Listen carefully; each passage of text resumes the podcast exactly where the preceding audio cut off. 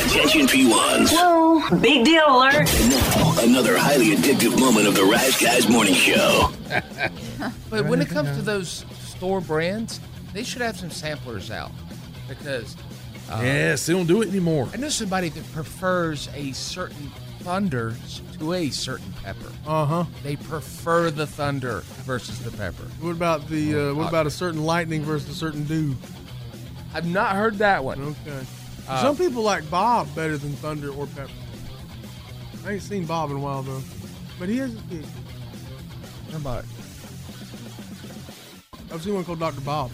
Oh, oh, Dr. okay. Dr. Bob. Okay, I was thinking, I was doing it uh, back.